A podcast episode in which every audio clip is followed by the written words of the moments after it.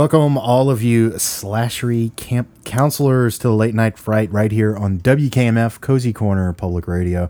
I am Dan, and with me, as always, is my very jingly, jangly video store clerk co host, Faith. Say hi, Faith. Hi, Faith. But wait a minute. Yes. Weren't you the video store clerk? I was a video store clerk back in my back in my youth, my wayward youth. Well, here we go. Episode six of FX's award winning horror anthology series, American Horror Story, now in its ninth season. And I don't think either of us saw the pivot that this episode took coming. so let's get started with a brief synopsis of the episode. Faith, this is from the hard working people over there at Wikipedia. Mm-hmm. Wikipedia, Faith, it's not lazy. What is it? Efficient. It's efficient. Here we go. Cue the music. There it is. One year after the events at Camp Redwood, Richter has grown weary of Ramirez's murderous tendencies and alerts the locals to his presence, giving Richter the chance to drive away alone and resulting in Ramirez's arrest.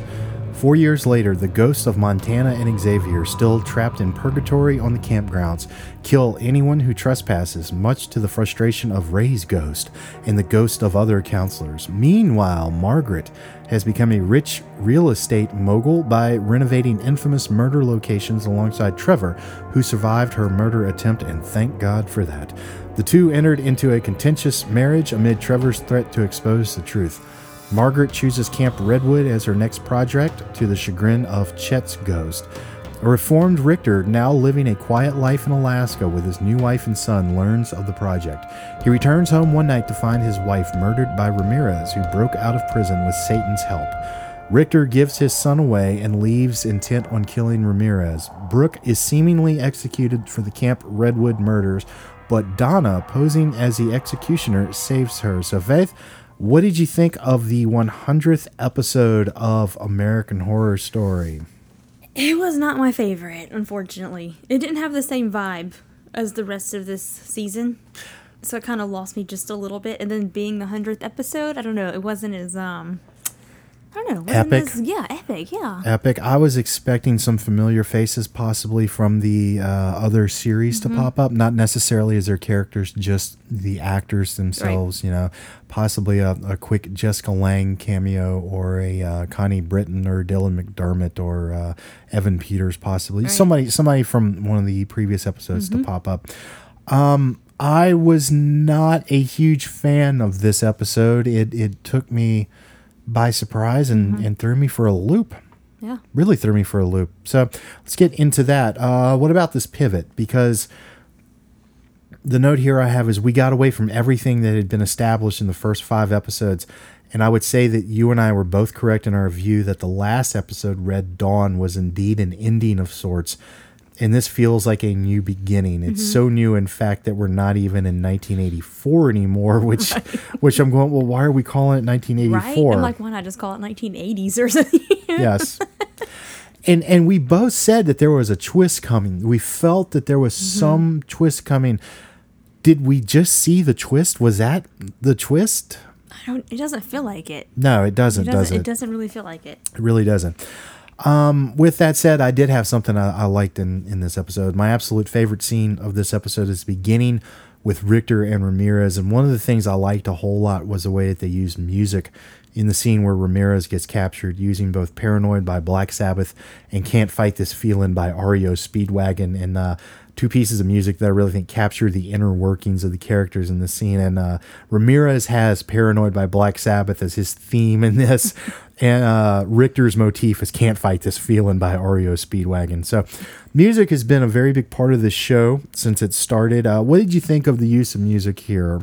I thought it was really cool. I think it was nice that I feel like we got to kind of go into their mindset a little bit. Yeah. Kind of where they were. Yeah. You know, in their minds. So I think that was a really cool touch. And this was the prologue to the episode before the credits ran, which got my hopes very high for this episode because we're coming off of last week where the police come. It's daylight. The camp is, uh, you know, the murders are exposed. You learn that there's ghosts now at the camp. Brooke gets hauled off, and uh, Richter and Ramirez go off on their adventure. And I and I thought that, you know, this to me felt like what we had seen before. So this is a continuation of what we had seen before. I didn't, you know, obviously we both didn't like what came later. Right. But I had high hopes seeing this. We go into the credits, which I really like, and then we're on to something that I'm really not quite recognizing. Right. If that makes sense. You know, it just felt like um felt like something else. Yeah. It does. It feels like another show Yeah, the almost. vibe is, It's completely is off. really it's really different. right. Yeah. Right. I don't know. Yeah, the the vibe is different. I Because I, mean, what- at least the, the you know what are we six episodes in? Yes. So the last five. I mean, they all still, you know, they feel like one whole piece or one whole story. But feels the like Friday the Thirteenth, Halloween, um, Elm Street in parts. Yeah. you So know. this feels like we're starting a new season or something. You Mm-hmm. know, like it just lifestyles of the rich and famous. You know, like like other pieces of the '80s are coming in. So, well, um, again, so we just talked about things we didn't like, but we both really enjoyed John Carroll Lynch as Richter, aka Mr. Jingles. And I know that we threw out the possibility around episode three or so that he could turn out to be more of a hero than a villain. And uh, everything that the actor and writers have been doing so far has generated sympathy for him. So let's follow his story through to the end of this episode. What do you think of where they've taken Jingles? Because he almost seems very well adjusted, doesn't he? In in a way. yeah. I like that was like my favorite part of this whole episode was where they had him because I feel like he kind of got that um Redemption. yes and a little bit of happiness after Yeah. being framed Exactly. for an awful, heinous murder. Yeah. Um, and not trying to bother anybody. right just going to work he has his little family Yeah. he seems like he's just you know And maybe trying to do the community a solid. Uh, I did like uh, the scene where he's in the video store and the girl uh, returns the tapes and says, Hey, you gave me the wrong tapes. And uh, all the movies were movies that have influenced uh, the show, you know. Uh, yeah, we had Nightmare on Elm Street. Nightmare on Elm Street was one of them. Yeah. I can't remember the I other can't. ones, but yeah, I, I noticed. to those. I noticed it, and I should have written that down. I'm realizing that now. But Elm Street was the kicker. It was like, it was like, well, yeah, that maybe it was one of the Halloween movies, possibly. Yeah, Friday but the 13th. Friday the Thirteenth and oh, know, Halloween, something maybe. but it, you shouldn't be watching ho- horror movies. You know, like he's doing this public service Yeah. announcement. You know, I think John Carroll Lynch is really great as Richter and as Yeah. Mr. Jingles, and and I've said this before. He's uh, slowly becoming my favorite part of the show, and he Mm-hmm. was my favorite part of this episode. Um, as different as that story really turned out to be. Right. So, our ghosts at Camp Redwood make an appearance. Kat Rosenfield of Entertainment Weekly says that the ghosts at Camp Redwood Redwood are numerous and fabulous. What do you think of the goings ons at Redwood? I don't know how I feel about that. I'm not sure where I'm leaning on that. It's a little. I don't know. I really don't know how I feel about it. I don't either. It's just Because maybe the show could have been about them at this point, right. you know, it's but just like okay. and I feel like so much time has gotten away, and and and I, this feels you keep you said it so well. It feels different. Mm-hmm. It, you know, I don't know where they're going with this, but you know, I mean, it was a it was fun to see uh, our girl Billie Lourd. Yeah, of course. uh, yeah, that, I mean that's murdering. the plus. You get to see all these people that you liked that were killed. You know, obviously Yeah. they're they're still on here, but it's just I don't know. It's it's a strange little plot twist that I don't know how I feel about. You know, Yeah. So, uh, well, when we saw that scene, one thing that struck me is that the big dick playa, Trevor Kirchner, was not among the ghosts, and I was looking for him. I really I was. was too. we discover that he has indeed survived and is now married to Margaret and is a kept man. Faith, is this a fate worse than death for our favorite big dick playa? And what do we think of Margaret's transformation to spooky real estate mogul? yeah, I would rather be dead. It's a it's a fate worse than death for big dick player Trevor Kirchner, and um, and that was I thought that was wrong of her to make fun of his uh, big dick because she did she did. she did she's awful she's a murderer. I know, and I don't I don't know how I feel about her. I don't know. There's a lot of we don't know how we feel about this. I'm not being funny. Like it no, just because it's like it like you said, it's so different, and it's something that I wasn't really expecting at all. So I'm not, I haven't really processed what I think of it because it feels so different. Right. It's just- Right.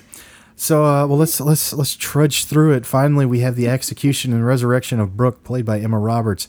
What did you think of Brooke in this episode? Are we moving her more into villain territory, or is she the hero? I don't think she's the hero. I think we're moving her into villain think so, territory because I think we're positioning Richter as the hero, and we think he is the villain at the beginning of the piece. Mm-hmm. I have a feeling that her and Donna are gonna go out and get Margaret. Yeah, I That's- would that's I would go with that. And and Brooke, I liked her in this episode. I was really curious to see where she was gonna go after being arrested. You know, I mean, Um, what does that where does that story go? But um, oh, she didn't bother me here, and I think it's interesting that obviously Donna was in there with her. yeah, I saw that coming uh, when Yeah. when when when she got quote unquote resurrected. Yeah. Um, so let's wrap this up. Does it seem like we've gone the long way around in this episode to end up right back where we left off? Yes. yeah, we're setting the pieces up to go back where we were. And it just seems to me they were doing such a great job of keeping up that pace with the slasher They movie were. vibe. The intensity of every episode was just boom, boom, boom. You know, it just hit you. yeah. And this one just kind of was like, okay, yeah. maybe it'll be back. Hopefully, like I said, you know, because last time episode two was, I wouldn't call it a pivot episode like this, but Mm-hmm. episode two was the last one where you and I went, eh, kind of like that. But episode three then turned out to be one of our favorites in the entire series. So, no, I'm not giving up on this yet. I just Oh, felt yeah. like this was just kind of a strange, you know, lifestyles of the rich and famous Mm-hmm. type 80s episode. Like, look at all this 80s culture. And I, I just, I thought they were doing such a good job with the, with the sweaty, you know, Yeah. slasher movie that Yeah. they were doing. So, um, uh, here's a question: Were you waiting for Margaret to be in possession of the murder house from the first season? They were going through the listings of her properties that she owns, and uh, she made the point uh, what they wanted to get the Ed Gein home. You know, we talked about Ted on our uh, Silence of the Lambs episode.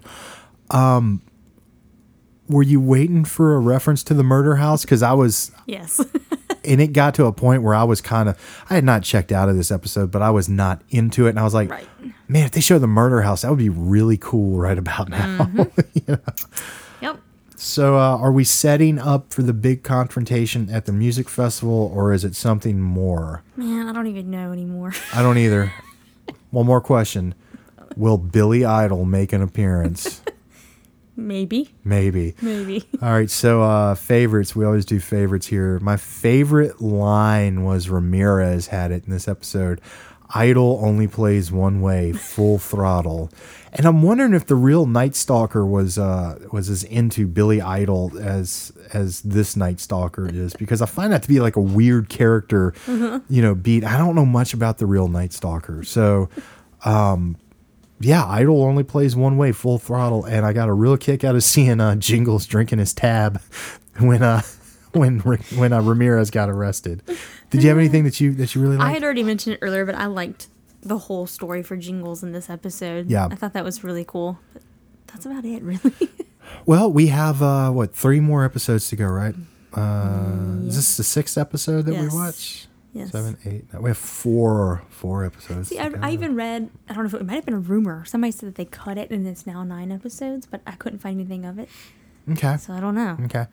Well, as far as we know, it's still 10. 10. Okay. So we have four four more episodes to go. I, I have faith that that uh, I don't even feel like the ship is off course. I just uh, this is so left field, Yeah. you know, so so just I didn't see this coming. So I, I miss like the dark tone of. yeah, the know, episode was like very bright too, Right, wasn't it? Yeah, and it, that, I think that's what's throwing me off. I just Yeah. really like the tone and everything of what was happening at the camp. Well, all I can say is I have faith. Praise the Lord. and by Lord, I mean Billie Lourd. so, next episode, and from here on out, needs more Billie Lourd and Trevor Mm-hmm. Yeah, I was about played by say. Matthew Morrison, aka the Big Dick Player. So, well, I have I have hope. Do you have hope for for I the do, remaining I do. I mean, I'm not giving up on it, so I like to see at least where it's going to go and how Yeah. it's going to end. Same here.